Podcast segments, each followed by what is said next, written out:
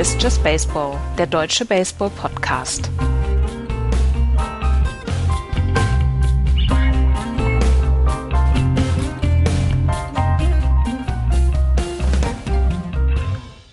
...119 Siege, die Red Sox sind am Ziel. Die MLB-Saison 2018 ist vorbei mit einem 5 zu 1 in Spiel 5 der World Series in Los Angeles gewinnen die Boston Red Sox die World Series 2018 und wir reden darüber. Hallo Florian. Schönen guten Tag. Und hallo Andreas. Hallo. Wie gehen wir als geschundene Sportseelen mit Erfolg um? Also wir sind ja beide auch noch Patriots-Fans, von daher sind wir das dann ja, zwischendurch ja dann auch noch auf anderer Ebene gewöhnt. Nicht sagen, Andreas. Nein, aber da wir, da wir im, äh, in unserem quasi früheren, oder in meinem früheren Hauptsport, in deinem jetzigen Hauptsport Fußball, ähm, durchaus nicht mit Erfolg gesegnet sind, ist das etwas, ähm, was sehr, sehr erleichternd ist. So, wenn man, wenn man mal zur Siegerseite gehört, das ist so schön. Das ist so, wenn man nicht, wenn man sich nicht blamieren muss, beziehungsweise wenn man nicht sich die ganze Zeit äh, denken muss, Alter, was, was machen die denn jetzt wieder? Wie, wie eine besoffene Horde äh, Idioten da rumlaufen und so. Und das haben sie halt nicht gemacht. Und das war eine Saison, die ich so vielleicht nicht nochmal erleben werde und ähm, die ich sehr genossen habe und die mich sicher durch den Winter bringen wird. Und die mit, die mit einem äh, wunderschönen Klimax äh, heute Morgen irgendwann kurz vor 6 Uhr deutscher Winterzeit geendet hat nämlich mit einem äh, Strikeout von Chris Sale zu Manny Machado. 27. Out, der Dodgers repräsentiert hat. Und ja, damit haben die Boston Red Sox dann halt die World Series gewonnen und ähm, wir waren entsprechend äh, zufrieden. Und wenn wir jetzt die gesamte Saison nehmen, das beste Team in der Regular Season, 108 Siege, dann in der ALDS gegen ein 100 Serie, äh, 100 Siege äh, New York Yankees Team 3 zu 1 gewonnen gegen ein 102 Siege Houston Astros Team in der ALCS äh, gewonnen und dann gegen das beste Team aus der National League, die ja letztes Jahr auch schon in der World Series standen, die in der National League eigentlich auch schon eine in Anführungsstrichen Dynasty äh, haben, nämlich die Los Angeles Dodgers mit wahrscheinlich dem äh, besten individuellen Pitcher auf dem Mount mit Clayton Kershaw ebenfalls 4 zu 1 gewonnen. Sie haben in der Postseason tatsächlich in jeder Serie nur ein Spiel verloren. Und auch wenn wir jetzt Fans sind und wenn wir das wahrscheinlich eher ein bisschen äh, durch die durch die Red Sox Brille sehen, die Boston Red Sox, ich glaube, darüber darf es keine zwei Meinungen geben, sind ein würdiger Sieger der MLB 2018. Florian, sag du das noch mal, sag du doch mal was dazu. Genau, ich als, ähm, also mir ist Boston egal, also ich habe sie lieber als andere Teams, aber jetzt sonst auch nicht mehr. Und eure, also zur Gewinnerseite zu gehören, gehört aber bei den Boston Red Sox schon ein wenig mittlerweile dazu. Also wenn man mal dieses Jahrtausend nimmt, dann seid ihr in diesem Jahrtausend viermal World Series Champion geworden und habt es nur einmal nicht geschafft, ne? War das so? Ja, ne? Habt ihr nicht? Ah, nee, gar keine Frage. Nee, nee, nee, nee. Aber das Jahrtausend ist ja jetzt schon 18 Jahre alt. Das heißt, genau. wir haben 14 Jahre nicht gewonnen. Äh, das stimmt ja nicht. 2004 das erste Mal. Also, also es ist ja, es ist ja tatsächlich, wenn man sich jetzt so die letzten Jahre, was ich sagen ja. wollte, aber ist egal. Äh, äh, die, wenn man sich die letzten Jahre so anguckt hat, ähm, gibt es ja tatsächlich im Moment nur zwei Teams, die äh, wirklich gut waren seit 2000. Das sind die Boston Red Sox mit jetzt vier Titeln und die äh, Giants mit drei danach wird es dann, ja, also wir haben die, die Yankees, die mal zwei gewonnen haben und dann sind wir fast schon durch mit, mit ja, so einer Art Dynasty und da die, da die, der die Red Sox ja 2004 schon einen Titel gewonnen hatten, die Giants dann erst 2010, kann man eben auch sagen, über die letzten 18 Jahre ist das, ist das etwas, was da aufgebaut wurde in Boston, was ja doch sehr nachhaltig ist, denn sie haben es immer mal wieder geschafft, die, die, die, die World Series zu gewinnen. Und in diesem Jahr haben sie es eben, und das, das finde ich so bemerkenswert, sie haben es geschafft, das beste Team der Liga zu sein und gegen die besten Teams der Liga zu gewinnen. Also genau die 100 siegen Teams wie die Yankees und die Astros so deutlich beiseite zu schicken, das finde ich, ist bedeutet auch, dass wenn ich jetzt so auf meine letzten World Series gucke, ich meine, meine erste war mit den, mit den Blue Jays damals in den 90ern, dann habe ich, glaube ich, hier den verdientesten Sieger und auch den klarsten Sieger aller Zeiten gesehen, weil wenn du mit 108 Siegen aus der Vorsaison, aus der, aus der Pre, äh, aus der Regular Season kommst und dann so deutlich alles schaffst, dann hat das was zu bedeuten. Und dann kann man mit Fug und Recht sagen, ein sehr verdienter Sieger. Ähm, und eigentlich ist jetzt auch gut. Also jetzt ist Ruhe im Karton in Boston. Jetzt wird hier bitte nicht mehr rumgeweint, wenn ein Spiel mal mit 0 zu 1 mal, mal zurückliegt, sondern ihr habt, ihr habt echt bewiesen, oder Alex Cora. Ja, weiter. Das, das wird Alex nicht passieren. Ändern würde. Ja. Aber, aber es ist, also jetzt mal ganz ehrlich, jetzt können wir ja mal psychologisch sprechen. Seit, seit 2010 und vor allem dann seit 2014 kann mir im Baseball keiner mehr was. Ernsthaft nicht. Ich habe jetzt diesen Titel gewonnen und ob wir dann mal ja, eine schlechte Saison haben oder nicht, weil die Dodgers haben jetzt fünf Jahre hintereinander die Division gewonnen. Das juckt mich nicht, weil wir halt den Titel haben und so eine Entspanntheit wünsche ich mir von euch. Das wünschen sich die Hörer vermutlich auch. Wird nicht geben. Ähm, aber was ich auf jeden Fall sagen muss, es ist also, äh, ich gönne es den Red Sox auch von aus tiefstem Herzen. Ich sage es mal ganz emotional, weil, es, weil sie wirklich das beste Team waren im Baseball dieses Jahr und deswegen das äh, auch hervorragend gemacht haben. Dieses 5-1, ich, also alle anderen Siege vorher, die waren enger, aber diese, diese Leistung, äh, David Price, kommen wir ja gleich zu, so gegen ach, hervorragend, ganz toll, hat mich sehr gefreut. Ich bin, ich freue mich für euch beide, ich freue mich für alle Red Sox-Fans, ich freue mich, dass die Dodgers im 30. Jahr wieder nicht gewonnen haben. Ähm, ich freue mich, dass Manny Machado nicht gewonnen hat, das muss ich so deutlich sagen. Also ich mag den nicht und ich, ja, top. Darf, darf ich auch ein paar Worte sagen? Es sind die ganz großen Vergleiche heute schon angestrengt worden von den ähm, von den Beatwritern, von den Writern, ESPN, The Athletic etc. Was für ein Team ist das und wie hält es im geschichtlichen Vergleichstand gegenüber den letzten, seit der, ich sag jetzt mal, seit der Open Era, seit, seit den 61er Jahren, wo es, wo wir American League, wo wir National League hatten. Und es hält halt mit den ganz großen Teams mit. Es hält halt mit der Big Red Machine aus den 70ern mit, mit, ähm, mit den Cincinnati Reds. Die hatten dann eine etwas längere Phase noch, aber ähm, wenn man eine Saison isoliert betrachtet, ist, ist das, was die Red Sox gemacht haben, auf einer Stufe mit den Cincinnati Reds Mitte der 70er Jahre und vielleicht noch den äh, New York Yankees 1998, die damals auch ähm, wie ein Orkan über die Baseball, über die MLB hinweggefegt sind. Und das ist einfach von vorne bis hinten eine so extrem gute Leistung gewesen. Es hat keine einzige Phase gegeben in der Saison, wo die Red Sox mehr als drei Spiele verloren haben. Äh, sie haben zwischendurch 42 Serien hintereinander gehabt, wo sie nicht gesweept worden sind. Sie haben in den ganz fetten Serien, wo wir mitten in der Saison mal drüber gesprochen haben. Vierer-Serie gegen die Houston Astros. Ersten zwei Spiele verloren, danach die beiden gewonnen, haben sie 2-2 gestanden. Sie haben 10 zu 9 die Serie gegen die New York Yankees gewonnen. Der ganze große Hype war rund um die Yankees und war rund um die Astros. Und das haben die Red Sox, und die beiden haben, diese beiden Teams haben die Red Sox in der in den Playoffs seziert. Das muss man einfach auch in dieser Form so sagen. Sie haben sie seziert. 3 zu 1 gegen die New York Yankees, die ähm, zwischendurch 16 zu 1 ein Spiel verloren haben. 4 zu 1 gegen Houston Astros, gegen das beste Pitching der Liga. Drei Spiele auswärts gewonnen. Und dann die LA Dodgers. Die LA Dodgers, die haben nur ein Spiel gewonnen, weil sie nach sieben Stunden, 20 Minuten dem gegnerischen Pitcher, dem beinahe der Arm abgefallen ist, nach 100 Pitches, nach sechs zwei Drittel Innings, äh, endlich einen Home um die Ohren geschlagen haben. Deswegen haben sie ein Spiel gewonnen. Ansonsten war das die absolute Souveränität, die die äh, Red Sox hier in dieser Saison geliefert haben. Und es, es ist der verdiente Sieger und sie stehen auf einer ganz, ganz großen Stufe mit den großen Teams der Geschichte. Und da lasse ich, da, da, streite ich gerne mit, mit allen Leuten drüber.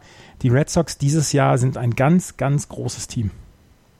Ja, äh, von mir wirst du keine Gegenargumente hören. Ähm, ich sehe es ja ganz genauso. Vor allen Dingen, ähm, was ich vielleicht noch herausstellen möchte, die Red Sox 2018 werden nicht auseinanderbrechen im Winter. Nein. Sie werden das Team, das Team ist jung und hochtalentiert und der Chor der Mannschaft wird zusammenbleiben. Da bin ich hundertprozentig von überzeugt. Und ich glaube auch, dass sich so Leute wie, äh, wie Pierce oder äh, Iovaldi äh, im Winter äh, die Meriten verdient haben, dass die Red Sox hier eventuell mal äh, Verträge springen lassen können. Sie haben sieben Leute, die nach dieser Saison Free Agents oder jetzt schon Free Agents geworden sind. Das ist Ian Kinsler, das sind Brandon Phillips und das ist Drew Pomeranz. Ich kann mir vorstellen, dass alle drei nicht mehr nächste Saison bei den Red Sox mhm. sein werden. Kinsler und Brandon Phillips auf jeden Fall. Ähm, Pomeranz gehe ich eigentlich erstmal auch davon aus. Stephen Pierce, Joe Kelly, ähm, Craig Kimbrell und Nathan Ovaldi. Das sind die anderen vier Free Agents. Das Problem bei den Red Sox ist, dass jetzt schon... Wobei, wobei Pierce, ganz Entschuldigung, äh, unrestricted ist, ne? Ja, wenn er unrestricted ist, dann ist er... Also wenn er restricted wäre, dann könnten die Red Sox einfach ein Angebot matchen. Wenn er unrestricted... Genau, aber ich glaube, die anderen sind doch restricted. Das weiß nicht? ich, das weiß ich jetzt nicht zu 100 Prozent. Ja. Äh, okay. auf, auf, jeden Fall, auf jeden Fall ähm, Pierce, Kelly, Jovaldi und Kimbrell. Kimbrell wird wahrscheinlich eine ganze Menge Geld wollen. Auch Nathan Jovaldi wird eine ganze Menge Geld wollen. In den nächsten Jahren werden dann diese Verträge von, ich sage jetzt mal Jackie Bradley Jr., Xander Bogarts, Mookie Betts werden dann irgendwann Free Agent Verträge. Und das sind die Verträge, die die Red Sox höchstwahrscheinlich verlängern wollen. Ich könnte mir vorstellen, dass wir von den Vieren, also Kimbrell, Pierce, Kelly, Jovaldi, wahrscheinlich zwei oder drei nicht wiedersehen werden. Aber der Rest, der Core, der ist, der bleibt einfach zusammen. Es bleibt Chris Sale da, es bleibt, bleibt David Price da, es bleibt Eduardo Rodriguez da aus dem Starting Pitching jetzt mal. Ähm, wir haben einige, einige Relief-Pitcher, Matt Barnes zum Beispiel bleibt da. Ich könnte mir vorstellen, dass Joe Kelly einen neuen Vertrag unterschreiben wird bei den Red Sox. Das zum Beispiel, da fehlt mir nicht die Fantasie für, oder habe ich die Fantasie dafür, dass Joe Kelly zum Beispiel einen neuen Vertrag unterschreibt und vielleicht nächstes Jahr der Closer wird bei den Red Sox. Ähm, aber der, der, der Großteil der Mannschaft, der bleibt wirklich zusammen. Und das ist etwas, wo wir sagen können, die Red Sox werden auch im nächsten Jahr eine ganze Menge äh, kaputt machen können. Ja, mein Tipp ist, dass ähm, wir von den vier, die du aufgezählt hast, alle bis auf Kimbrell wiedersehen werden. Das, ähm, ich, ich möchte sie ja am Ich glaube, dass Kimbrell halt irgendwie zu teuer ist für das, was er, was er, äh, was er, was er gibt. Ähm, aber ich glaube, dass der, die restlichen drei ähm, ja, ich, ich glaube, dass äh, Dombrowski da äh, die, die Schatulle aufmachen wird. Bin sehr gespannt. Ja. Gut, hm, das, ähm, äh, ich möchte jetzt, also genau, ich möchte jetzt nicht die Euphorie bremsen, aber wir haben letztes Jahr auch gesagt, dass die Cups nicht auseinanderbrechen und die waren dieses Jahr nicht in der World Series. Sie hatten Schwierigkeiten in ihrer Liga und ähm, also es ist, und das finde ich eben, das ist das Wichtige dabei. Es ist nicht. Ich glaube, es waren letztes Jahr auch nicht in der World Series. Äh, vorletztes Jahr, stimmt, genau. Ja. Aber, also, aber, ne, also deswegen, es ist, es ist nichts, für, nichts garantiert und vielleicht, und im, Andreas hatte gesagt, das ist ein, eines der besten Teams, die wir vielleicht, wir vielleicht bisher gesehen haben in unserer aktiven Laufzeit. Man kann sie vergleichen mit anderen Teams und ich würde sie vor allem auch in diesen Vergleich reinbringen, weil man die Zeiten nicht mehr vergleichen kann. In einer Zeit, in der die Athletics in den 70ern dreimal hintereinander die World Series gewonnen haben, glaube ich, kann man nicht mehr vergleichen mit dieser Zeit, weil der Markt sich geändert hat, das Spiel sich geändert hat und eben mit Salary Cap und äh, hin und her auch die Regeln sich geändert haben. Deswegen vermute ich eben nicht, dass jetzt die Red Sox drei Jahre hintereinander die World Series gewinnen werden. Sie werden weit eine große Rolle spielen. Und deswegen finde ich den Vergleich, den Andreas gemacht hat, genau richtig. Man kann sie mit diesen Teams vergleichen, weil sie sich in einer Zeit durchgesetzt haben, in der ganz andere Bedingungen sind. Und ich glaube nicht, dass die Reds von damals vielleicht so zusammengeblieben wären oder eben die ähm, Athletics von damals. Und das sind, das sind die großen Unterschiede. Und ich bin, ich bin, ich freue mich jetzt schon auf die nächste Saison, weil genau die Themen, die er angesprochen hat, ähm, äh, wir dürfen ja nicht vergessen, dass die Red Sox in, ein, in, ein, in die World Series oder in die Playoffs gegangen sind mit, das habt ihr oft genug gesagt, Schwierigkeiten im Bullpen und ähm, trotzdem eben so eine dominante Leistung gebracht haben. Was hat das jetzt für Auswirkungen? Ist es plötzlich nicht mehr wichtig, den Bullpen aufzuladen, sondern kann man das anders lösen? Und all diese Fragen, äh, da, das, da traue ich den Red Sox Management absolut zu, ähm, denn sie haben bewiesen in den letzten Jahren, dass sie in der Lage sind, ein richtig gutes Team hinzustellen. Und ähm, auch, auch die anderen, ne? also wir sprechen ja auch bestimmt auch noch über die Verlierer. Da wird ja auch einiges los sein. Ich möchte sie alle also, behalten. Nee, ja, das will man immer. Das will man ja immer. Ich möchte sie alle behalten und Koji dazu nochmal zurück. Koji zurückholen. Ja. Ähm, Ja, also diese Bullpen-Sache ist halt relativ einfach erklärt. Ne? Natürlich hatten die Red Sox Probleme im Bullpen, aber nicht in der World Series. Ja. Das mhm. Bullpen hat halt geliefert mhm. ja, ja, klar. In, der, in, der, in der World Series. Also wenn du, wenn du jetzt einen shaky Bullpen äh, gehabt hättest, dann würden wir heute nicht äh, von einem, von einem äh, World Series Sieg reden, sondern dann wird es wahrscheinlich noch weitergehen.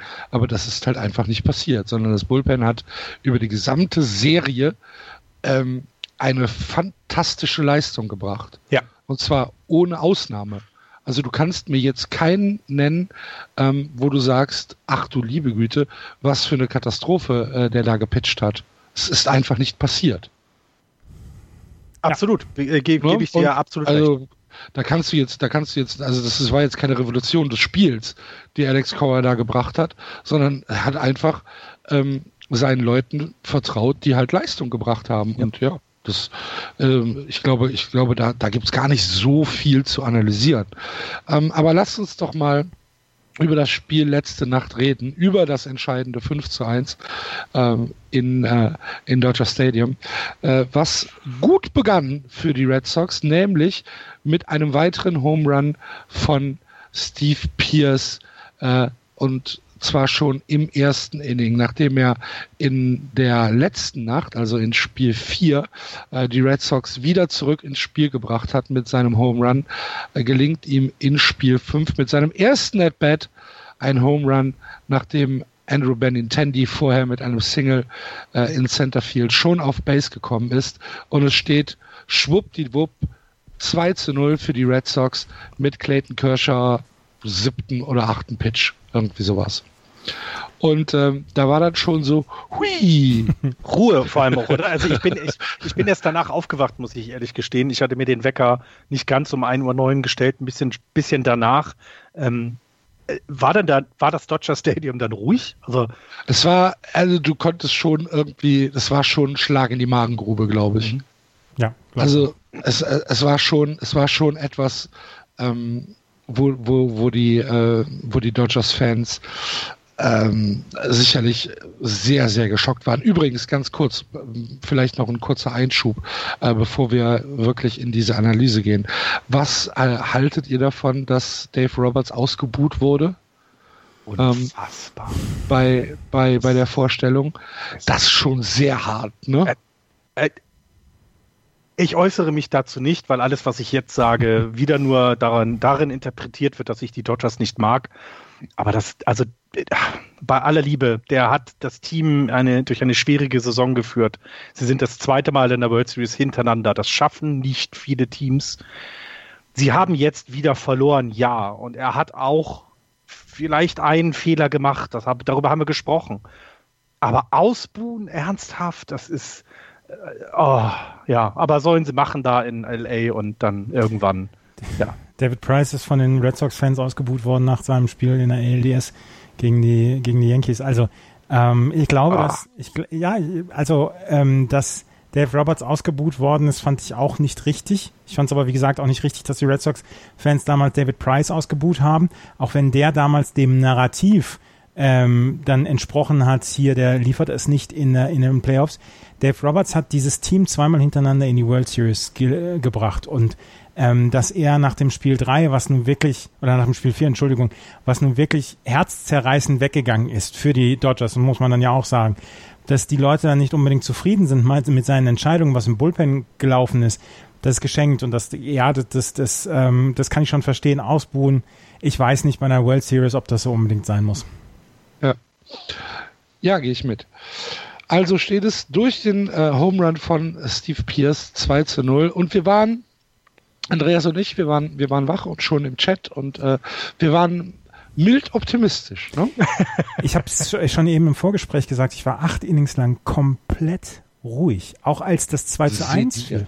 Ich war, nein, ich war, ich war die ganze Zeit hatte ich ein ziemliches Vertrauen, weil ich gedacht habe, wenn das jetzt verloren geht, haben wir immer noch zwei Matchspiele. Irgendeins von den nächsten drei Spielen werden mhm. die Red Sox gewinnen. Da bin ich mir, da bin mhm. ich mir sicher. Natürlich wollte ja. ich, dass das, dass das heute Nacht ähm, über die Bühne geht. Aber ich war nach diesem 2 zu 0, habe ich gedacht, ja, jetzt geht David Price wieder mit einem Vorsprung rein. David Price hat bislang fantastisch gepitcht. Ich habe Vertrauen zu ihm entwickelt hier während der Postseason. Der scheint a man on a mission zu sein. Das hat er dann ja auch wieder gezeigt. Und ähm, nee, ich war, ich war komplett ruhig. Erst ab dem achten Inning, wo ich gedacht habe, Mensch, in einer Viertelstunde könnte es sein, dass meine Mannschaft äh, World Series-Sieger ist. Da wurde ich dann ein bisschen nervös. Ich muss zugeben, dass ich nach dem ersten Pitch von David Price, ähm, also ich, ich weiß nicht, ob, ob man es mit nervös umschreiben kann, aber es war so ein bisschen so, oh. ich, ich, weiß nicht, ich weiß nicht, ob ich das jetzt sehen wollte. David Price, erster Pitch ähm, gegen David Fries und äh, David Fries mit einem 402 Fuß Home Run ins Rechtsfeld 2-1 und da war dann Deutscher Stadium auch wieder wach. Mhm. Ähm, mhm. Ne, da, also ich schrieb dann irgendwie auf Twitter, naja, zum Glück ist der Pitch-Count noch relativ niedrig bei David Price. und ähm, ich hatte auch so, also ich hatte schon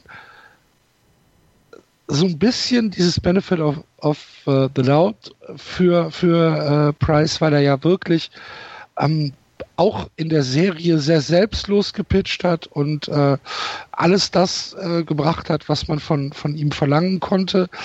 Äh, aber dieser, also erster Pitch, erster Home Run ist halt irgendwie so ein bisschen komisch. Und danach kommt ja der Walk ja. Äh, zu Justin Turner. Ich hatte mich gerade, ich habe mich gerade noch zurückhalten können, weil eigentlich wollte ich dir dann schreiben, er muss ihn jetzt runternehmen, er muss ihn runternehmen, er muss Ich, war, ich, hatte mich, ich hatte mich eigentlich zu dem Zeitpunkt, als zwei anstand, hatte ich mich schon auf ein Slugfest eingestellt. Habe ich, hab ich dann ja. auch geschrieben, äh, das geht heute 23 zu 21 aus, weil ich, ähm, ich hätte Verständnis gehabt, wenn David Price rumgeschubst worden wäre. Er hatte auf drei, in drei Tage Rest hat er gepitcht. Er hatte ähm, zweimal im Relief gepitcht für die Red Sox. Das heißt, ähm, er hatte komplett nicht mehr seinen Rhythmus. Und wenn er dann wenn er dann rumgeschubst worden wäre, wenn er dann Kontrollprobleme gehabt hätte, die er ja in den ersten, bei den ersten beiden Battern hatte, ich hätte das sogar verstanden, ähm, aber dann hätte ich dann auch gedacht, ja gut, dann kommt halt Drew Pomeranz. Der wird schon alles, der wird schon alles richten. Darf ich euch mal eine kurze Frage stellen? Ist denn jetzt damit dieses David Price schafft, in den Playoffs keine Leistung zu bringen, Gedöns weg? Absolut. Oder kommt es nächstes Jahr wieder? Nein, nein. nein. David Price hat dieses Buch voll Andreas und Axel sah Vertrauen David Price notieren David, für 2019. Habe ich mir notiert. Gut. David Price hat dieses Buch komplett geschlossen. Hat er auch selber, ja. hat er selber in der Pressekonferenz hinterher gesagt. Ihr hattet bislang diese Trumpfkarte, dass ich, äh, also er hat das den Medien gegenüber gesagt, ihr habt diese Trumpfkarte gut gespielt, dass ich in, in der Postseason nicht pitchen kann, dass ich in der Postseason nicht gewinnen kann. Ähm, ich habe diese Trumpfkarte jetzt in der Hand und ich gebe sie nicht mehr weg. Ich brauche sie auch nicht mehr weggeben. Ich habe sie gespielt. Ähm, ich habe bewiesen, dass ich in der Postseason pitchen kann, dass ich in der Postseason ähm, dominant pitchen kann und Spiele gewinnen kann. Das Buch ist geschlossen. Das Buch war auch geschlossen, als Clayton Kershaw damals seine ersten dominanten mhm. Starts in der Postseason hatte. Ja, er hatte nicht die besten Playoffs jetzt und er hatte auch nicht die beste World Series. Aber das Buch, dieses, dieses Thema, ähm, das ist kein Postseason-Pitcher, das war geschlossen damals. Und ähm, da geht's jetzt um andere Dinge. Aber dieses Thema ist durch. Da ist ein Haken dran. Mhm. Da bin ich, ich finde das, ich find das auch. Und man hat ihm ja auch angemerkt, ähm, also ich hatte dann die ersten Bilder dann, als, als diese Jubelarien waren und, und, und die Trophäe übergeben wird. Und du hast David Price angeguckt und er guckte sehr ernst, also jetzt nicht irgendwie verbissen, sondern er guckte ernst und sagte, ich war das. Also so, so dieses, ich bin ein Teil davon und ihr jetzt, ne, jetzt, also ich, ich habe das mitgemacht und ähm, das fand ich äh, sehr bewegend auch und ähm, auch seine Pressekonferenz, auch wenn er eigentlich ja keine emotionalen Worte gefunden hat oder viele Worte gefunden hat, sondern das, was du gesagt hast, fand ich toll und fand ich auch wichtig für ihn, ähm, dass jetzt genau dieses Buch zu ist. Obwohl genau dieser Kommentar natürlich nicht so gut angekommen ist, ne?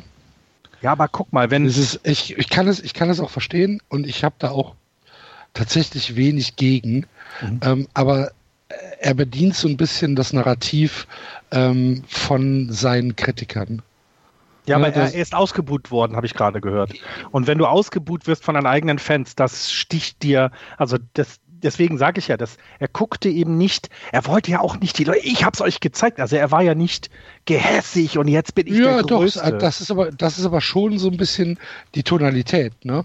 Dass er sagt, ja? so ihr habt ihr habt mir äh, bisher oder ihr, ihr habt mich kritisiert für, für meine Auftritte. Äh, ihr hattet die, er hat ja gesagt, die, the Trump Card. Äh, bisher hattet ihr die Trump Card in der Hand. Also die Trumpfkarte, ne? Nichts mhm. mit, mit, dem amerikanischen Präsidenten. Ähm, und ähm, jetzt habe ich sie und ich werde sie auch nicht mehr hergeben. Das war schon, ähm, äh, also er war schon deutlich in seiner Aussage. Ja, ja. Aber es sei ihm auch gegönnt. Also genau, genau. ich habe null, ähm, also es, es, ist mir, es liegt mir sehr, sehr fern, ihn dafür, dafür irgendwie zu kritisieren. Ja, und ich, ich, ich freue, das, das, das ist so total bekloppte. Ich freue mich plötzlich für Red Sox-Spieler. Das ist also, das hat dieses Team mit mir gemacht. Das kann man, man auch. Kann, man kann sich für mehr als einen Red Sox-Spieler ja, freuen. Oh, hast, ähm, du, hast du Brock Holt im Interview danach gesehen? ich, ich das war total geil. Ey, das, dieses, ah, herrlich. Wunderbar. Ich äh, bin noch ein bisschen bei, bei äh, äh, MLB Tonight vom MLB Network äh, hängen geblieben und habe mir das alles gegeben. ähm, wir können jetzt, also es steht 2-1 nach dem ersten Inning. Andreas hat mit Slugfest gerechnet. Ähm, ich saß zitternd da und habe auf dem Telefon nachgeguckt, wer alles verfügbar ist im, im Bullpen. Äh, wann wir denn, wann, wann es denn äh, weitergeht. Und ähm, dann dreht sich das Spiel und die Geschichte dieses Spiels dreht sich nach dem ersten Inning. Denn ähm, wir, wir können jetzt tatsächlich bis ins sechste Inning gehen. Ähm, werden keine Punkte mehr gescored und es kommen auch kaum Leute auf Base. Na, das, ähm, Triple, das Triple von David Freeze würde ich, glaube ich, noch erwähnen wollen. Ja. Also weil dieses, weil das so dieses JD Martinez Ding, ne, dieses, er, der hat den Ball verloren im, ne, der, also das, oh, oh, äh, in der World Series ver, verliert er den Ball aus den Augen und auch dieser, dieser Blick von ihm, als er in den Himmel guckt und schreit, ich weiß nicht, wo der Ball ist. Vor allen Dingen, weil ja, es ja, weil es ja diese oh. Parallel, vor allen Dingen, weil es diese Parallele gab, dass äh, David Freeze 2011 beim Spiel der, ähm, der St. Louis Cardinals damals gegen die Texas Rangers in Spiel 6, diesem berühmten Spiel 6, ähm, auch mit einem Home Run und einem Triple angefangen hat. Und äh, das war so eine Parallele und wo ich dann gedacht habe, Alter, der wird doch nicht nochmal, das gibt's doch nicht. Was soll ich, was soll der Mist? Aber hat er nicht gemacht und ähm, es war ja, es war ja die ganze Zeit dann auch die Frage, was machen wir in einem NL-Stadion, in einem National League-Stadion mit ähm, JD Martinez. Ähm, dann wurde in einem Spiel, im ersten Spiel wurde Andrew Benintendi rausgenommen, JD Martinez ging ins Left Field, jetzt wurde Jackie Bradley Jr. rausgenommen, Mookie Betts ging ins Center Field, Andrew Benintendi war im Left Field und ähm, dann gab es gleich diese defensive Schwäche von, ähm, von JD Martinez und das war halt so ein bisschen, ja, man kann auf die Offensive von JD Martinez will man einfach nicht verzichten. Man muss allerdings auch Abstriche in Kauf nehmen, dass der Junge defensiv einfach nicht so gut ist wie die drei Bs.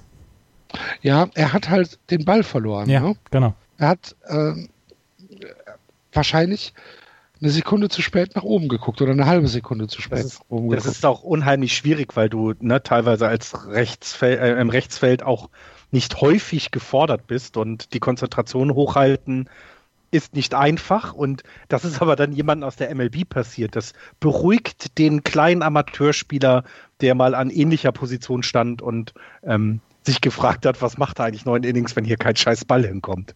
Und das äh, ähm, fand ich dann sehr sympathisch. Dieser Blick äh, kam mir sehr bekannt vor. Das, ja, halt das war im dritten Inning.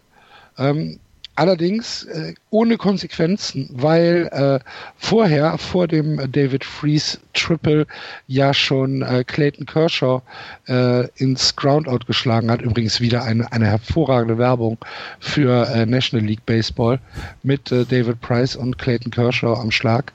Ganz, ganz, es macht Riesenspaß, ernsthaft. Muss also, ich kann nicht verstehen, dass die American League mit Designated Hitter spielt. Super ist das. Ähm, Justin Turner mit einem Groundout, äh, der zu kurz ist, als dass David Freeze äh, nach Hause laufen kann von der äh, dritten Base und Kiki Hernandez mit äh, einem äh, mit einem Aus zum dritten Aus, sodass äh, David Freeze halt auf der dritten Base äh, strandet und nicht nach Hause kommt. Also es bleibt beim 2-1. Ja. Seid ihr noch da? Ja, ich bin noch da, ja. Okay. Florian anscheinend nicht mehr. Doch, doch, doch, doch. Ach so, ich okay. höre dir nur gespannt zu. Ah, gut. Ähm, Im vierten passiert nichts, im fünften passiert nichts. Es waren dann tatsächlich diese, diese sehr, sehr dominanten Innings ähm, von äh, Clayton Kershaw und auch von äh, David Price. David Price hat äh, bis zum äh, siebten Inning, äh, nee, bis zum achten Inning sogar äh, 14 Spieler in Folge äh, ins Ausgebracht. Ja. Er hat ja Der- sieben, der- sieben komplette Innings durchgepitcht. Und der Pitch Count, der wurde immer kürz, also immer weniger. Das war ja so fantastisch. Der hat ja, der ist ja auch durch die Innings gecruised teilweise mit, mit unter zehn Pitches. Und, und das fand ich halt eben, also du kannst ja, du kannst ja auch die Innings gewinnen, aber hast äh, na, nach dem dritten Inning 60 Pitches auf der Uhr. Das, das hat sich ja bei ihm immer weiter in diese Zone ist er rein, wo er mit wenigen guten Pitches ähm, ähm, die Spieler ausgemacht hat und es waren vor allem, ist, ich mochte seine, seine, seine, seine Pitches in die Ecken. Der hat die so gut getroffen, dass auch der, der Umpire gar keine Chance hatte, mal hier oder so oder mal, mal als Ball, mal als Strike, sondern kontinuierlich hat er die in dieselben Ecken gebracht und ganz sicher, ohne zu wackeln und also eine, eine, eine wirklich, eine, eine richtig gute Top-Leistung von ihm da, was, was er da, was da auf den Mount gebracht hat. Hat, hat mir, hat mich, hat mir, hat mir sehr imponiert auch. Ja, also ich nochmal, ich glaube, wir könnten die Pitching-Leistung von, äh, von David Price können wir gar nicht äh, hoch genug bewerten. Das war das war fantastisch. Es war fantastisch. Aber auch Was er- Kershaw, was er ne? Also muss man, Nein, Kershaw war ja auch, hör mal, Ja. Clayton Kershaw ist ja, ist ja kein, kein, kein schlechter Pitcher, Ja. ne, der halt auch äh, sieben Innings komplett durchgepitcht hat. Allerdings, und das ist jetzt dann auch etwas, was ihn unterscheidet, Clayton Kershaw hat dann halt die entscheidenden äh, Punkte abgegeben, wie jetzt zum Beispiel im sechsten Inning ähm, den Home Run von Mookie Betts. Mookie Betts, wir haben gestern drüber gesprochen, 0 für 238 in der Serie. Ja. Äh, das Wasser nicht getroffen, wenn er vom Boot gesprungen ist. ähm, hat tatsächlich äh, keine, keinen offensiven Impact gehabt in der World Series bisher. Ich glaube, er stand, wo, wo stand er? Bei 180 oder so? Äh, im, im, im, Im Betting Average? Ja, knapp Und- 200 und- waren es, ja. Irgendwie 217 sowas. ist am Ende, am Ende ist er mit 217 aus der World Series raus, ja. Ja, okay. Ähm, aber alles egal, im dritten Inning Home Run ins Left Field von, auf, äh, oder von Clayton Kershaw ähm, und es steht 3 zu 1. Und da fing ich an, äh, nervös zu werden. Also ich wurde zwei Innings vor dir nervös, Andreas. Du wirst also nach einem Home Run für die, für die Good Guys wirst du nervös. weil ich, weil diese Hoffnung kommt. Ja, so, ja. Und das Schlimme ist, wenn Hoffnung, wenn dann, wenn dann, wenn dann das Comeback kommt und Yasser Puig äh, in den nächsten Das drei ist halt die Definition von nervös, Ja. Ja, Dass du genau. halt denkst, es, wir sind so Es- kurz davor. ja, So, es ist bitte, ja, bitte, bitte, lass nichts mehr passieren. es ist und vor allem und das muss man dann auch wiederum sagen. Ähm, ich, ich habe das anders gesehen. Also ich war nicht nervös, weil die Red Sox mir egal sind. Aber ich habe auch nicht gesehen, dass bei den Dodgers es fehlte dieser Moment und wir hatten es nach dem, nach dem Walk-Off. Ne, das Momentum shiftet jetzt zu den Dodgers und da hatte ich allen, die mich gefragt haben, gesagt, nein, Momentum ist nach 18 Innings erstmal müde. Und äh, das war es dann auch, das hat man ja auch gesehen, das war nicht der, der Neckbreaker für die Red Sox oder das Coming Out für die Dodgers, ähm, sondern es war halt einfach nur Glück. Und das hast du hier gesehen. Mir fehlte komplett Energie in diesem Team. Und sie haben genug Leute, die, die, also Justin Turner hat, hat eine gute World Series gemacht, äh, äh, ge- gespielt. Das kann, kann man, da kann man nichts sagen. Er hat einen 333er Betting Average, das ist alles gut. Ähm, äh, er hat halt eben auch keinen Home Run. Und er- also irgendwie fehlte mir komplett das Feuer. Mir fehlte so jemand wie Pierce, mir fehlte so je- jemand wie Benny Tandy, mir fehlte so jemand wie Devers, die, die kommen und dafür sorgen, dass das Team gewinnt. Und das hatte ich, das sah ich bei den Dodgers in diesem Spiel überhaupt nicht. Ja, das ist aber ein Blick von, von außen, ne? Ja, ja, ja, Der kann ja nicht, der kann ja nicht unser Blick sein. Ja, natürlich nicht. Und deswegen war ich, war ich eben, als es so immer weiter ging, ähm, das Lustige war ja auch, dass es in dem Channel, in dem WhatsApp-Channel ja auch nicht lauter wurde, sondern es war ja schon, es hatte schon doch eine gewisse Nervosität im Bauch und das ist auch völlig normal und völlig in Ordnung. Ähm, ich ich, ich habe nur gedacht, also als ich bei 2-1 eingeschaltet habe, habe ich gedacht, na, gucken wir mal, wie dies die Dodgers machen. Die haben genug Leute, die in der Lage sind, äh, die Red Sox zu ärgern, aber es kam ja, kam ja dann auch nichts weiter, wenn wir mal weiter gucken im Spiel. Ich habe nur gedacht, Gott sei Dank Mookie Betts. Gott sei Dank kann er dann auch noch was beitragen zu dieser, zu dieser World Series. Er hätte sich in seinem Selbstbewusstsein wahrscheinlich nicht ankratzen lassen oder so. Der hat einfach eine überragende Saison gespielt und wird hoffentlich dann auch MVP ähm, der American League. Aber ähm, ich habe nur gedacht, einer oder der beste Spieler der Regular Season kann in der in der Postseason beziehungsweise in der World Series nicht seinen Stempel aufdrücken. Das fand ich sehr schade. Und dann hätten wir vielleicht im nächsten Jahr äh, oder bei der nächsten World Series vielleicht zusammen mit Mookie Betts noch diese, diese Diskussion gehabt, kann Mookie Betts World Series? Und natürlich kann er das. Er hatte ja auch, äh, Entschuldigung, er hatte ja auch im, im, im letzten Jahr äh, keine gute äh, ALDS. Ja. Ähm, war er, glaube ich, auch hitless. Aber egal. Er macht, er macht diesen Home Run. Es steht 3-1 und dann fingen bei uns irgendwann so die Gespräche an, wie geht's jetzt mit Pitching weiter? Mhm. Price hat fünf Innings durch, aber er stand Pitch Count war irgendwo bei 60 oder so, ne? Ja. Der hat zwischendurch Innings gehabt, ja. wo er nur acht oder neun Pitches brauchte. Genau, ja, drei Innings hintereinander, die ja. er, ähm, die er, die er mit neun Innings, äh, mit neun Pitches ähm, was absolut fantastisch ist. Ja, das ist großartig. Also ja, ja, traumhaft, gut. Ja, und ähm, dann, dann kommt also Price zurück im sechsten Inning und er trifft auf, ähm, auf äh, Top bzw. Middle Lineup, auf Freeze, Turner und Kiki Hernandez. Und, äh, und dann denkst du dir, also wenn er jetzt da durchgeht, dann hinterlässt er halt für das siebte äh, Inning schon mal ein, eine, eine einen schönen Vorsprung für auch immer, wer danach kommt. Ich hätte ja tatsächlich gedacht, dass mir, also mein Tipp war, dass äh, David Price nach dem sechsten Inning äh, runtergeht, dass dann äh, Matt Barnes für ein Inning kommt oder Joe Kelly und dass die letzten beiden Innings äh, von Chris Sale äh, geschmissen worden werden. Mhm. Das war Kim, mein Tipp. Kim Bray war, war Nein, Kim Brell war ja raus, weil, genau, ja, brauchst ja. du nicht, brauchst du auch nicht in der Situation. Nee, der war, der, der Arm war halt, der war, genau. der war jetzt durch. Ich fand das mit, äh, die, die, ich hatte das ja gelesen und die Überlegung, Sale kann eben die Innings gehen, ähm, fand ich auch, fand ich eine äh, gute Überlegung, ja. Äh, was hast du gedacht, Andreas? Ich habe ähm, ich hab die ganze Zeit äh, gedacht, als er das, das dritte Mal einen Schlag kam, habe ich gedacht, ja gut, jetzt ähm, will ähm, Cora das Ding auch reiten, weil ansonsten kannst du ihn dann auch runternehmen. Und äh, als ja. er dann das sechste Inning durch hatte, habe ich gedacht, ähm, Kelly Barnes Sale. Dann hat er das siebte Inning angefangen, da habe ich gedacht, wow, okay. Barnes. Okay, also nach dem sechsten Inning habe ich, hab ich gedacht, äh, jetzt macht er auch noch das siebte, weil das sechste Inning war ja auch so ein neun Pitch-Inning. Ja, ja. Äh, Freeze Ground Out, Turner lined out mit, mit dem ersten Pitch da hat er, glaube ich, fünf Pitches gehabt oder so. Und äh, Hernandez dann auch mit einem mit einem Groundout. Das war ratzfatz vorbei. Es hat keine fünf Minuten gedauert, das Inning. Ja. Um, und da habe ich gedacht, okay, jetzt kannst du ihn noch drin lassen, weil David Price wird sich wahrscheinlich mit Händen und Füßen wehren, wenn, wenn Alex Cora jetzt sagt, so danke, das war's, dann wird er wahrscheinlich irgendwo gegen eine Wand laufen.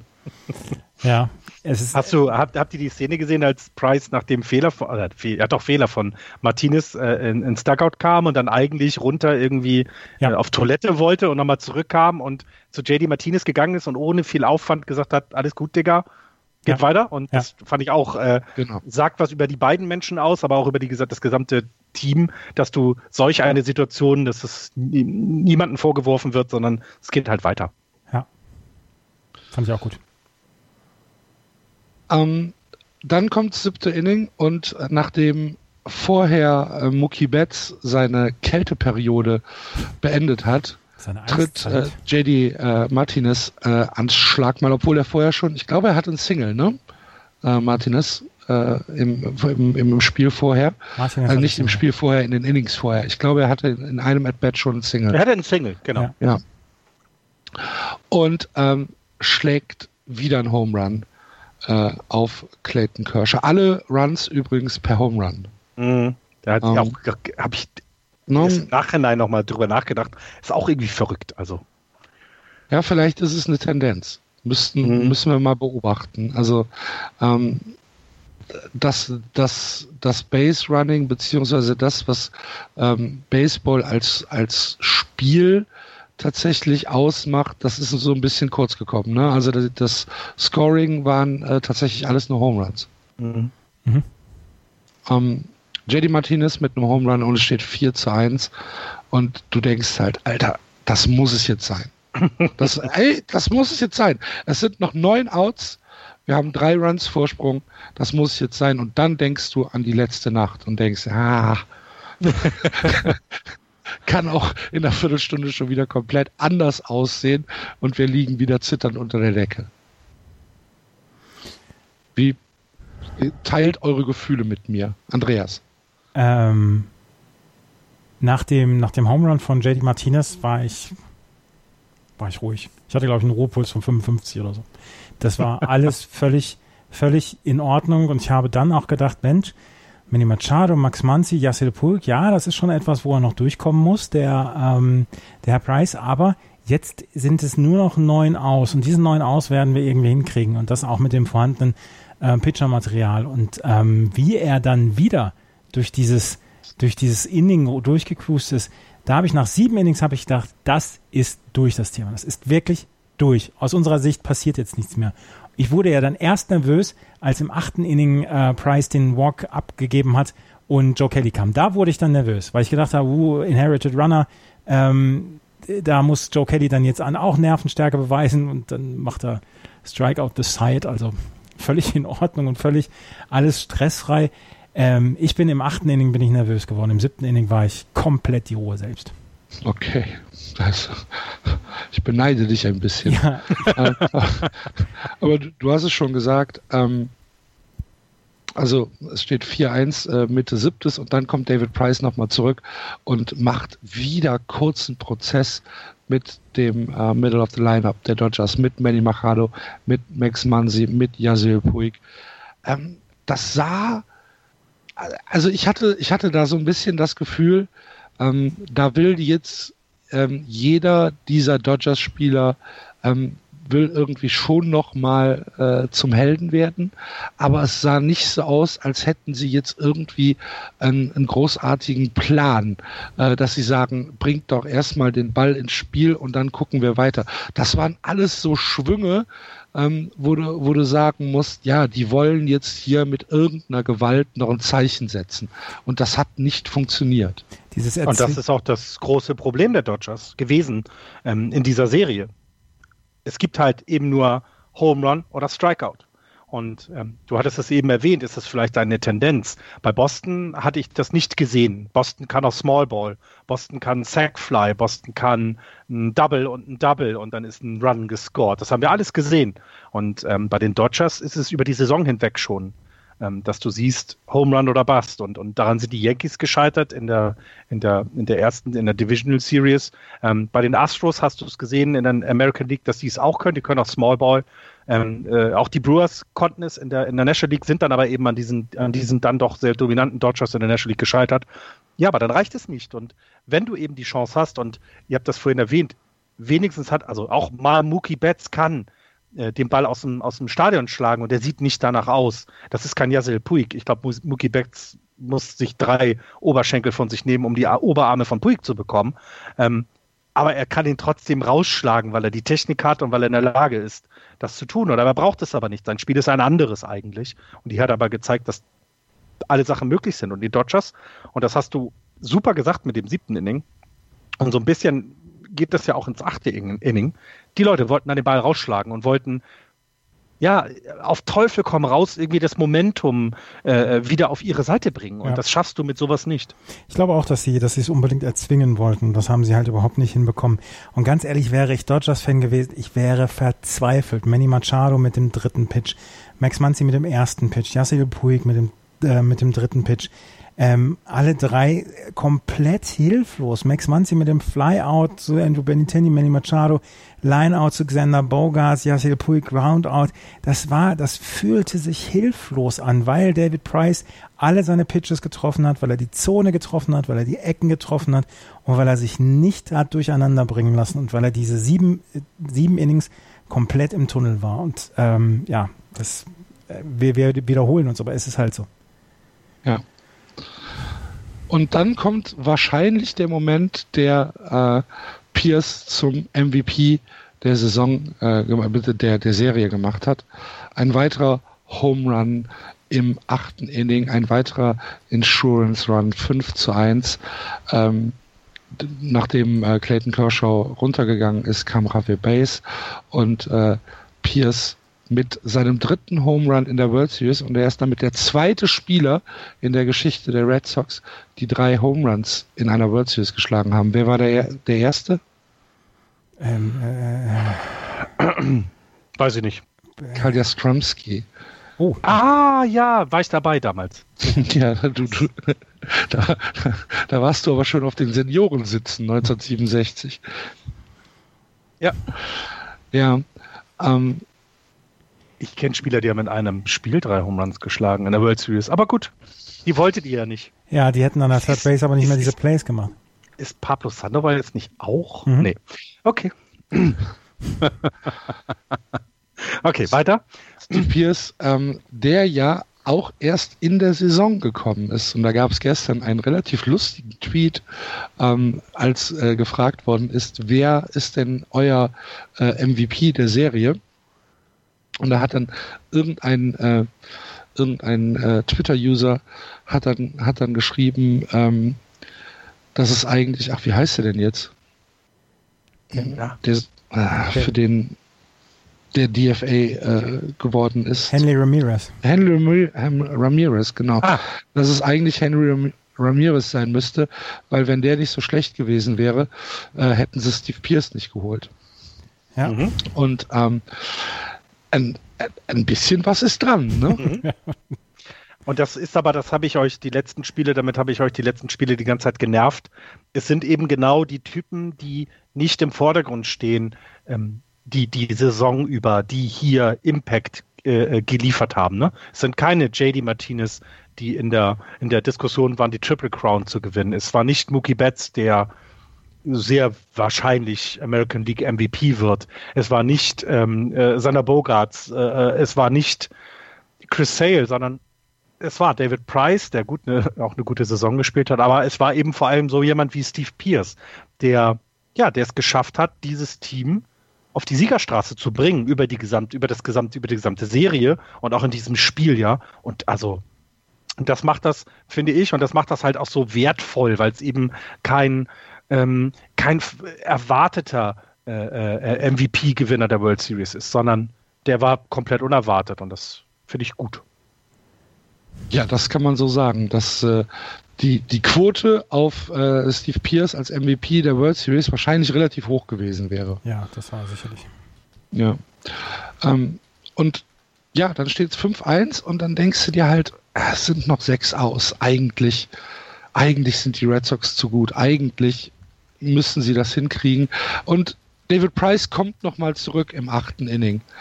Und ähm, er walkt dann äh, Taylor. Und dann reagiert Alex Cora völlig richtig übrigens meines Erachtens. Also er hätte ihm da jetzt nicht noch auf Gedeih und Verderb die nächsten, ähm, die nächsten äh, Better vor äh, ja, vor, vor, ach, wie heißt denn das Wort? Mir fehlen die Wörter. Müssen. Vorsetzen müssen. Vielen Dank. Ähm, sondern ähm, Alex Cora nimmt David Price runter und bringt Joe Kelly. Du schriebst dann, Andreas, oh Gott, Joe Kelly. Joe Kelly mit drei Strikeouts, mit seinen drei, ähm, die drei Gegner, die er hatte und Camp, äh, Peterson und Bellinger. Auch keine Blinden. Nee, hm. nee, nee. Hm. Und gegen Peterson hat er tatsächlich einen Kampf gehabt. Ansonsten war das überragend wieder gepitcht von äh, Joe Kelly, der wieder seine Spots getroffen hat, das wieder, wieder alles super war und wie er, wie er vom Mount gegangen ist, wie er Ähm, er, glaube ich, hat geschrieben, fuck, fuck yeah. Fuck yeah. und, äh, ah, und explicit, äh, yes. Ja, und äh, habe ich schon mal aufgeschrieben. David, David Price haute nur auf die Bande und schrie nur Let's go, weil er dann ja auch diesen einen Runner, er wollte diesen Run einfach nicht mehr haben und hat sich gedacht, oh Gott, oh Gott, hoffentlich habe ich hier nicht die ganz große Katastrophe ausgelöst.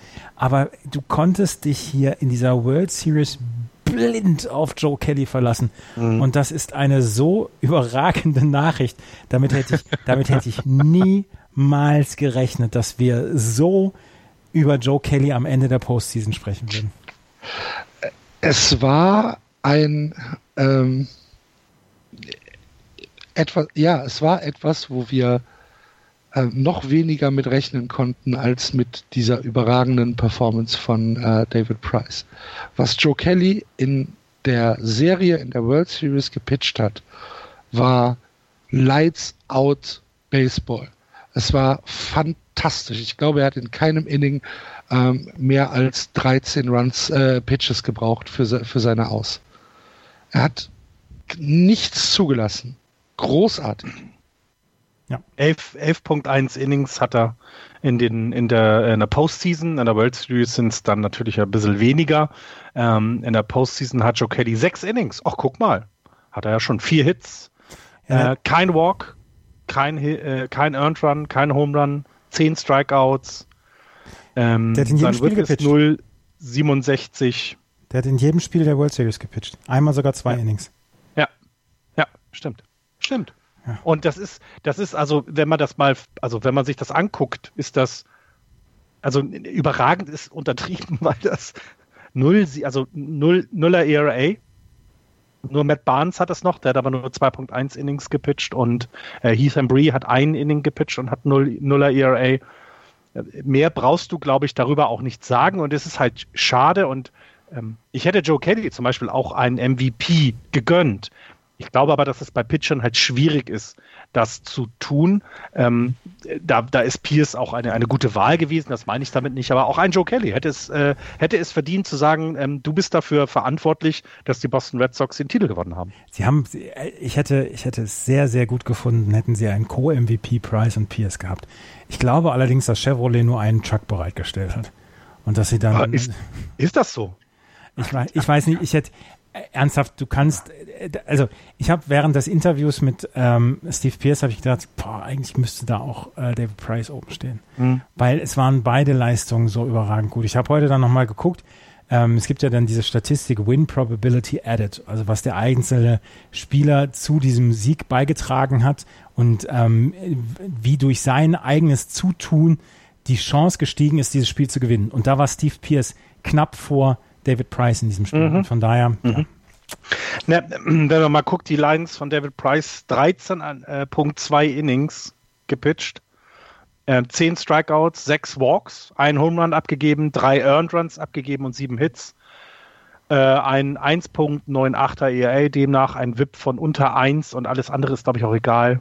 Also, es ist, also ja, er hätte es auch verdient gehabt, absolut. Ja. Ja, ich widerspreche euch nicht. Nathan Iovaldi ist übrigens der Pitcher mit den meisten Innings dann äh, nach Ach, was.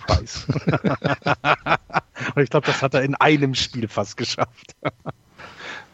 Es sind Nathan, aber genau diese Geschichten. Es sind aber Nathan genau Iovaldi hat sich übrigens auch warm gemacht gestern. Ja, ja. Der ist total, also echt, denk, so ist total bekloppt. Wahnsinn. Ja. Ähm, aber es kommt dann für das neunte Inning Chris Sale auf äh, den Mount und du denkst dann, also denkst dann eine halt. schöne Geschichte. Drei aus, drei, drei aus brauchen wir noch. Und ähm, Chris Sale macht mit Justin Turner, Kiki Hernandez und dann am Ende mit Manny Machado tatsächlich kurzen Prozess. Drei Strikeouts im Bottom äh, 9 zum Sieg der World Series und damit ist Chris Sale der Pitcher, der den ersten und den letzten Pitch der 2018er äh, Red Sox-Saison gepitcht hat. Das ist auch, auch schön, ne? Ja. Es gab, es, sie hatten ja dann auch einen, haben einen lustigen Tweet, habe ich ja auch in die, in die Gruppe geschickt, dass es auch äh, ähm, bisher in der World Series nicht viele Pitcher gab, die als Starting- und Relief-Pitcher ähm, dabei waren. Ne? Also das war Chris Sale und Madison Bumgarner war das dann 2014 und davor 1900 und was weiß ich, sechs oder acht oder so. Also auch diese Leistung, die er gebracht hat, dass er eben auch überhaupt gar kein Problem hat, ins, ins, ins Bullpen zu gehen und diese, diese, diese Outs zu, zu dem, dem Team zu geben, ohne dass er da irgendwie äh, sich in seinem Ich bin doch eigentlich Starting Pitcher äh, Ehre angegriffen gefühlt hat. Das finde ich, finde ich top und, und gerade auch eher, weil er eben so fraglich war, was die gesundheitliche Situation angeht, dass er genau so, wie er es getan hat, das, das, das Spiel beendet ist auch eine ganz tolle Geschichte. Ab dem siebten Inning wurde gerechnet, wer denn vielleicht der letzte Batter ist, wenn das einfach so durchgeht. Und das war Manny Machado. Und ab dem siebten Inning hat man sich so gedacht, oh, lass, lass es Manny Machado sein, der das letzte ausmacht für die LA Dodgers. Und dann, und, und dann noch mit einem Strike aus, wo er sich zum Äffchen macht. Und dann hilflos. Manny Machado war hilflos in seinem At-Bat ja. gegen Chris Sale. Ich habe ich hab jetzt übrigens hier ähm, Pitchers to Open Game One as a starter and finish the final game as a reliever. 2018er Chris Sale, 14er Bumgarner, 53 bei den Yankees, Ali Reynolds, 24 bei den Senators, äh, müsste Washington gewesen sein, ja, ne? Mhm. Äh, Walter Johnson und 1912 der gute Smokey Joe Wood von den Boston Red Sox. Also das kommt nicht so häufig vor. Nee, das ist halt, ja. Es kommt, all, es kommt so vieles nicht häufig vor, was wir in dieser Postseason von den Red Sox gesehen haben. Ja. Absolut und in der gesamten Saison. Also man muss es tatsächlich nochmal sagen, sie waren das beste Team in der äh, Regular Season, sie waren das beste Team im Baseball äh, in der ja, über, über das gesamte Jahr gesehen. Äh, sie haben die Postseason dominiert, alle ihre Serien souverän gewonnen. Nochmal 3-1, 4-1, 4-1. Also in, den gesamten, in der gesamten Postseason nur in Anführungsstrichen drei Spiele abgegeben. Ähm, das ist unfassbar gut. Also es ist wirklich unfassbar gut. 119 Siege. Andreas hat es eben schon gesagt es ist relativ unwahrscheinlich, dass wir so, dass wir eine Wiederholung einer solchen Saison äh, nochmal noch mal sehen. Ähm, das beste Team mit den meisten Siegen waren die 1998er Yankees, 125 Siege inklusive Postseason. Wie sehr schmerzt es dich, Andreas, dass wir den Rekord nicht haben? das, das, schmerzt mich, das schmerzt mich gar nicht, wenn nee. die, wenn die Yankees. Kommst du drüber? Da komme ich drüber weg. Was ich, was ich heute noch im, im Laufe des Tages überlegt habe, wir haben ja schon zwischendurch so ein bisschen gejammert. Wir haben diesen Braten nie getraut. Ich habe diesen Braten. Wir haben so ein bisschen gejammert. Warte, warte, warte, jetzt lass mal, jetzt lass mal bitte. Wir haben, wir haben, ich habe diesen Braten nie getraut und es gab auch immer wieder von ganz vielen Leuten, auch die Leute, die geschrieben haben und so, gab es dann immer so die Sachen, ja, die Red Sox spielen in der American League, das sind so schlechte Teams, die müssen erstmal die richtige Konkurrenz kriegen. Ich warte halt immer noch auf die richtige Konkurrenz. Die haben sie halt noch nicht, die, die, die ist nicht, die ist nicht da oh, gewesen. Aha. Da wächst, da wächst Selbstvertrauen. Ja, natürlich ist das Selbstvertrauen. Aha. Nach so einer Postseason, okay. wie soll, da, da, da kannst du doch gar nicht mehr durch eine Tür passen. Aber ich habe diesem ganzen, dieser ganzen Geschichte nicht getraut. Ich habe in der, als wir, als wir über das Wildcard Game von den Yankees gesprochen haben und die Zuschauer gerufen haben, we won Boston, da habe ich gedacht, boah, Alter, die haben schon recht, nach so einem überzeugenden Sieg in einem Wildcard-Game äh, und mit unserem wackeligen, vielleicht mit, mit unterwackeligen Bullpen, ob das so, so richtig, so richtig gut wird, das Starting-Pitching Und ob Chris Sale äh, richtig fit ja, genau, ist. Ja, genau, ne? genau. Also das kommt ja auch dazu, dass davon, die, damit fingen die an. Da haben die Giant Carlos Stanton, also. Aaron Judge und so, wow, ob das alles so laufen wird. 3-1 fast nie im Zweifel 16 zu 1 Cycle von Brock Holt. Dann habe ich gesagt, Alter, ey, die Houston Astros, das ist eine ganz schön gute Truppe. Die haben das beste Pitching der Liga gehabt. Alex Bregman spielt so eine super Postseason. 4-1, drei Spiele in Boston. Äh, in, in Houston haben wir gewonnen oder die Red Sox gewonnen. Und dann in der, in der, im Finale, da habe ich gedacht, nee, da müssten die Red Sox jetzt Favorit sein. Und sie haben 4 zu 1 gegen das beste Team der National League gespielt. Und ähm, das ist von vorne bis hinten souverän gewesen. Das ist, es ist die Definition von verdient gewesen und ähm, ich kann mich, ich, ich kann eigentlich nur um Entschuldigung bitten, dass ich, dass ich irgendwann gezweifelt habe in dieser Saison. Ja, aber das Lustige ist doch, wenn der erste Pitch im Springtraining geworfen wird, bist du doch schon wieder ängstlich, dass ihr nur 20 Siege holt. Und selbst das Springtraining war ja gut gelaufen für die Red Sox. Und dann fangen die mit dem 17 zu 2 ja. an. Und selbst ja. da habe ich dem Braten noch nicht getraut. Ja, und das erste Spiel übrigens verloren. Ja, genau. Ja.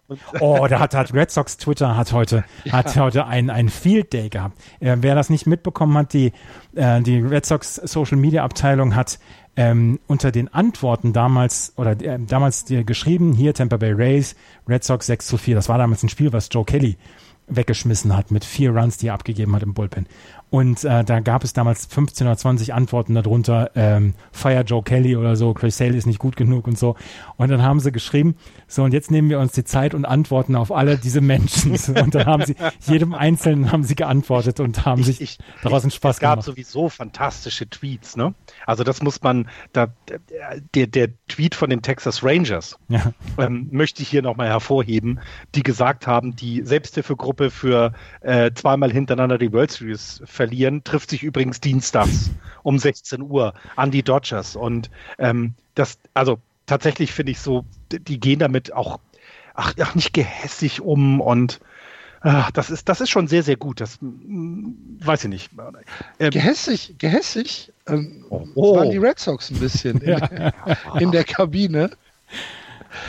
Weil sie nämlich äh, nach äh, We Are the Champions ähm, weitergesungen haben und dann, ich glaube, es war sogar Raphael Devers, der das, äh, der den Ghetto Blaster da auf der Schulter hatte. Und dann kam auf einmal äh, New York, New York aus den Lautsprechern. Und, und äh, dann hat äh, das ganze Clubhouse äh, New York, New York gesungen. Und danach äh, California Love. Was ich also tatsächlich der, relativ lustig fand. Der Kontext ist, dass yeah. ähm, Aaron Judge nach dem 1 zu 1 der Yankees gegen die Red Sox ähm, durch das Clubhaus gegangen ist äh, und New York, New York an der, an der, an der Umkleidetür der Red Sox gespielt hat und ist halt damit vorbeigegangen. Und da haben die Red Sox, das haben die Red Sox persönlich genommen und haben dann, als sie die Serie gegen die Yankees gewonnen haben, mit New York, New York gefeiert. Dann gab es ja diese Geschichte mit Alex Bregman, der, ähm, der, ich glaube, gegen Nathan Iovaldi haben die Houston Astros einmal drei Home Runs hintereinander geschlagen. Da hat er dann auf Instagram hat er dann ähm, diese drei Home Runs hintereinander abgespielt in einer seiner Stories und hat so geschrieben, ähm, das ist die Vorbereitung auf heute Abend. Und dann ist Nathan Iovaldi aus dem aus, äh, auf den Mount gegangen und hat sechs, sechs, zwei Drittel oder sieben Innings fantastisch gepitcht und David Price saß du nur wieder zwischendurch nach einem Strikeout von Iovaldi rübergerufen hat, ja, das kannst du jetzt posten. Und äh, dann haben ja, sie halt. Das ich, das ist doch geil, das ist doch cool. Also ich, ich mag das. Ich finde das toll. Ich finde es toll, dass die, dass die, äh, das Judge es wichtig ist, gegen die Red Sox zu gewinnen, dass es nicht nur irgendein Spiel ist. Ich finde es gut, dass in all dem Triumph äh, über die Dodgers, über die Astros, über die Yankees, die, die Red Sox eben wissen, hey, gegen New York ist was Besonderes und das trage ich auch so nach außen und bin ich glatt gebügelt, Blödsinn, Quatsch, sondern dann singen wir halt New York, New York und nächstes Jahr treffen uns halt 19 Spiele und gucken, wer der Bessere ist. Ist doch ja. großartig. Finde ich auch. Ich finde das super. Also ich, ich, ich also ernsthaft, weißt du, worauf ich mich am meisten freue nächstes Jahr bei äh, Red Sox gegen Yankees? Auf Manny Machado. Ja. Das, äh, ich äh, hoffe wirklich, dass, da, dass die Yankees ein Einsehen haben und ihn kaufen. Brauchen sie denn Shotstop oder ist doch egal. Base? Spielt doch keine Rolle. Äh, wollen wir aber noch mal ein Wort über den Verlierer verlieren? Also wollen wir noch mal was über die Dodgers sagen, weil wir haben jetzt sehr viel Lob für die für die für die Red Sox ausgesprochen. Ähm, also äh, Sie waren ja jetzt schon ein Gegner, den ihr nicht, also den habt ihr ja trotzdem ernst genommen. Also es war jetzt nicht so, dass ihr dadurch gecruised seid vom, von, es waren ja, waren ja auch ein paar Spiele ein bisschen enger dabei. Also kann man irgendwas über die Dodgers sagen, was noch positiver ist als alles das, was mir immer einfällt?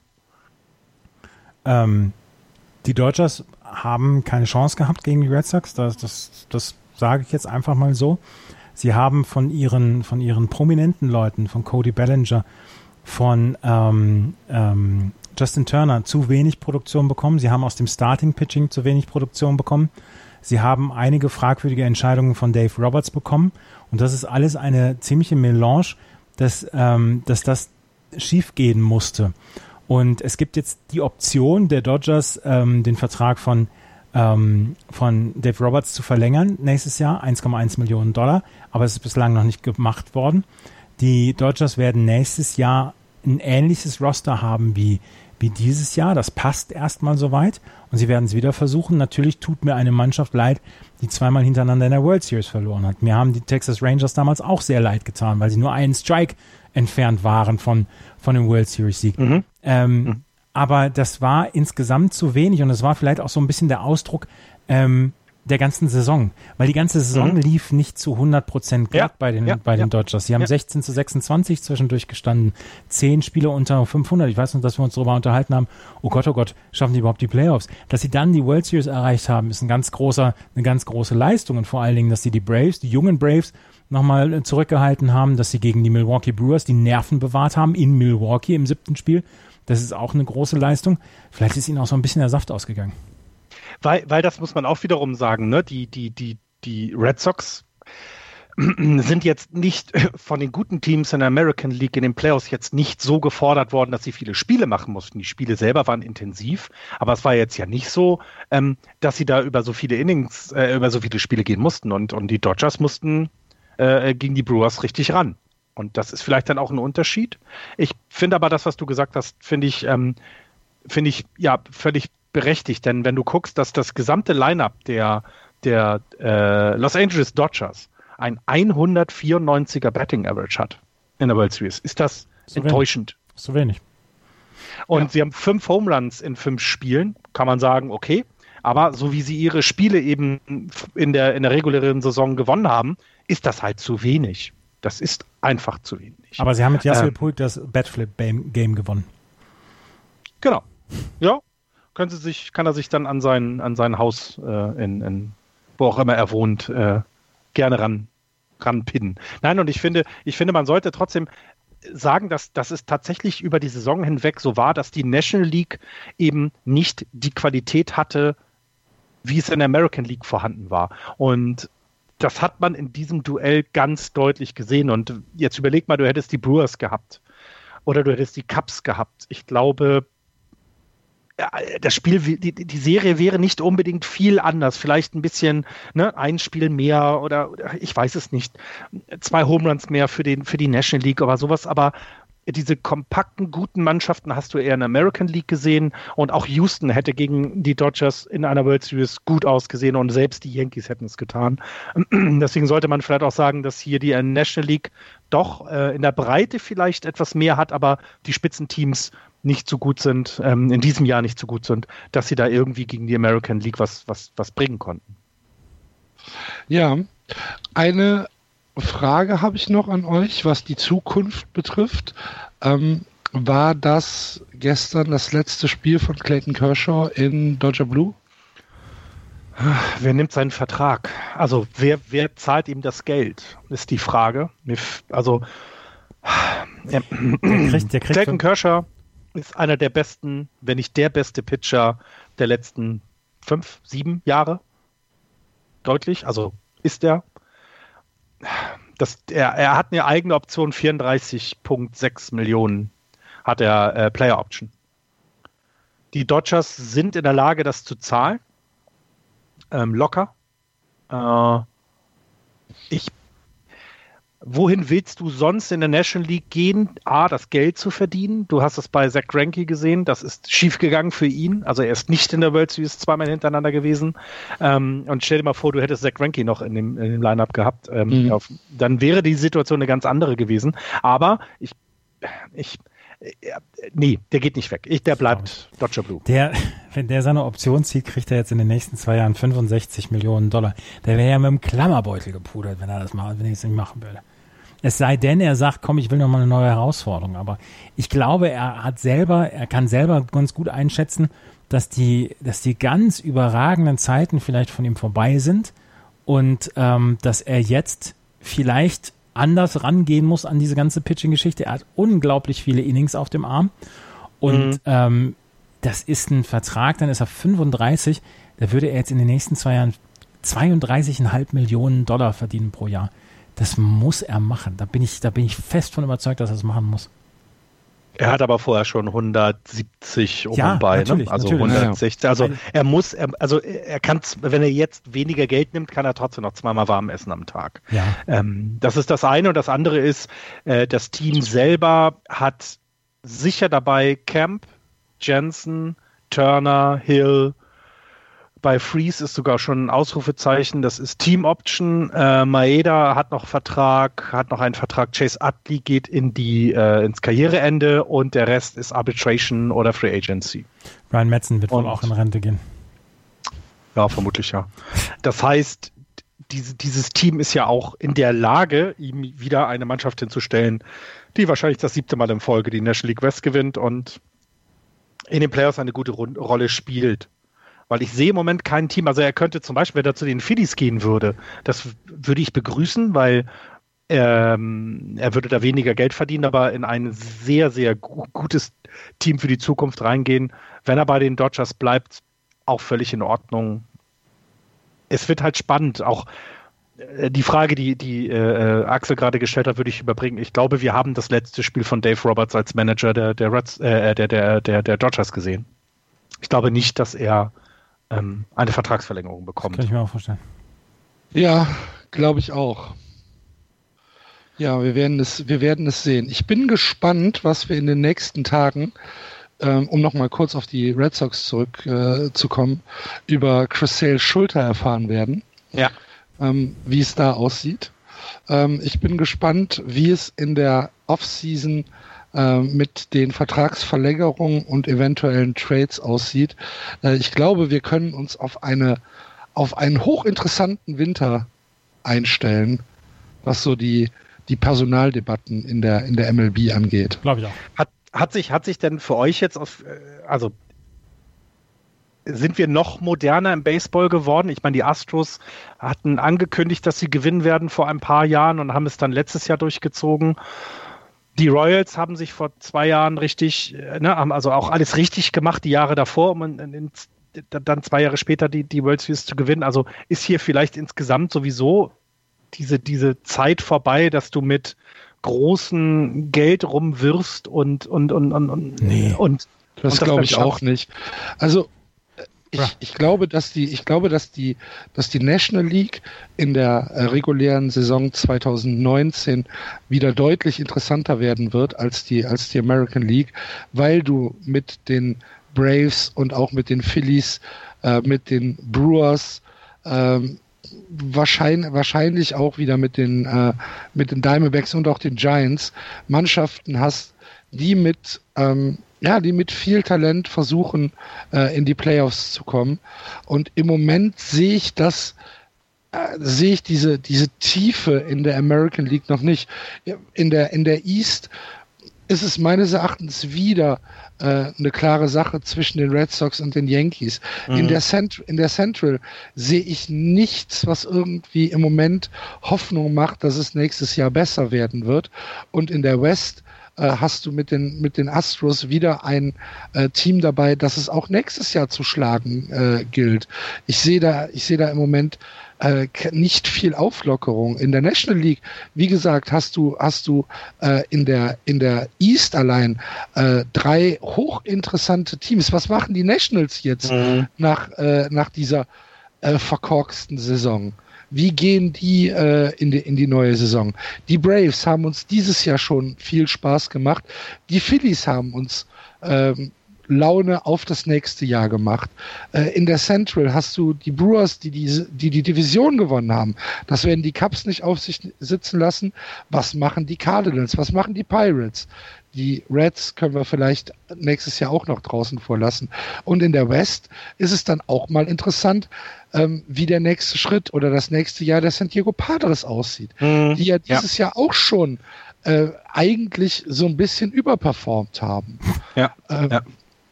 Also ich, ich halte die National League in der Breite, wie du es eben gesagt hast, äh, auch im nächsten Jahr für, für deutlich interessanter als die American League. Allerdings, das ist jetzt eine Aussage am 29.10.2018.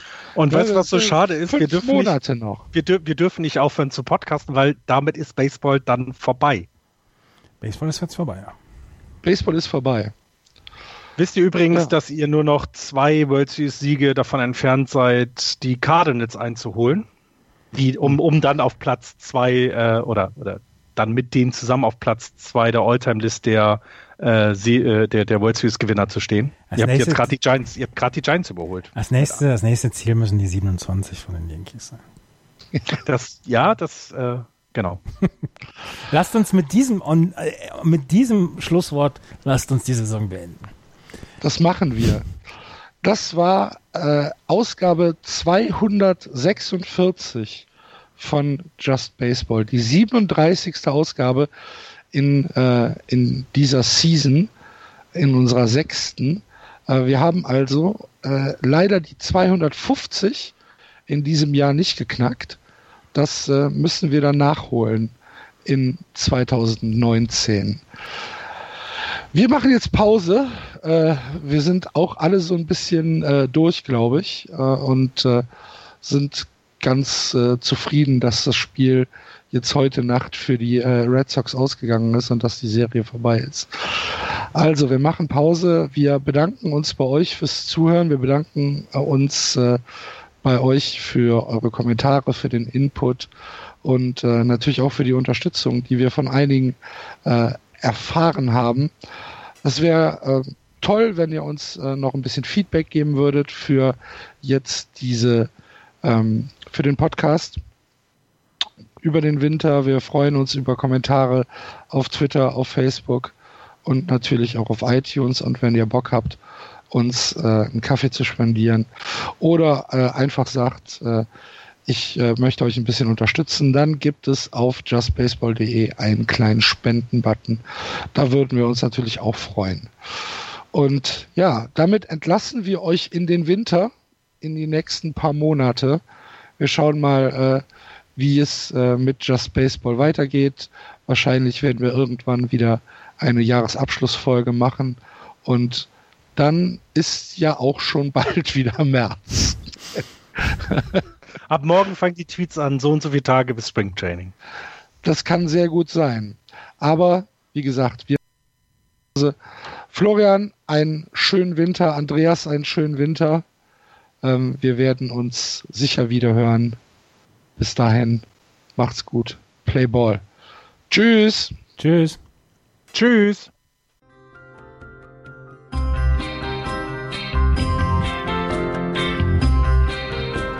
Das war Just Baseball. Ihr findet uns auf justbaseball.de, bei Facebook, bei Twitter und natürlich bei iTunes.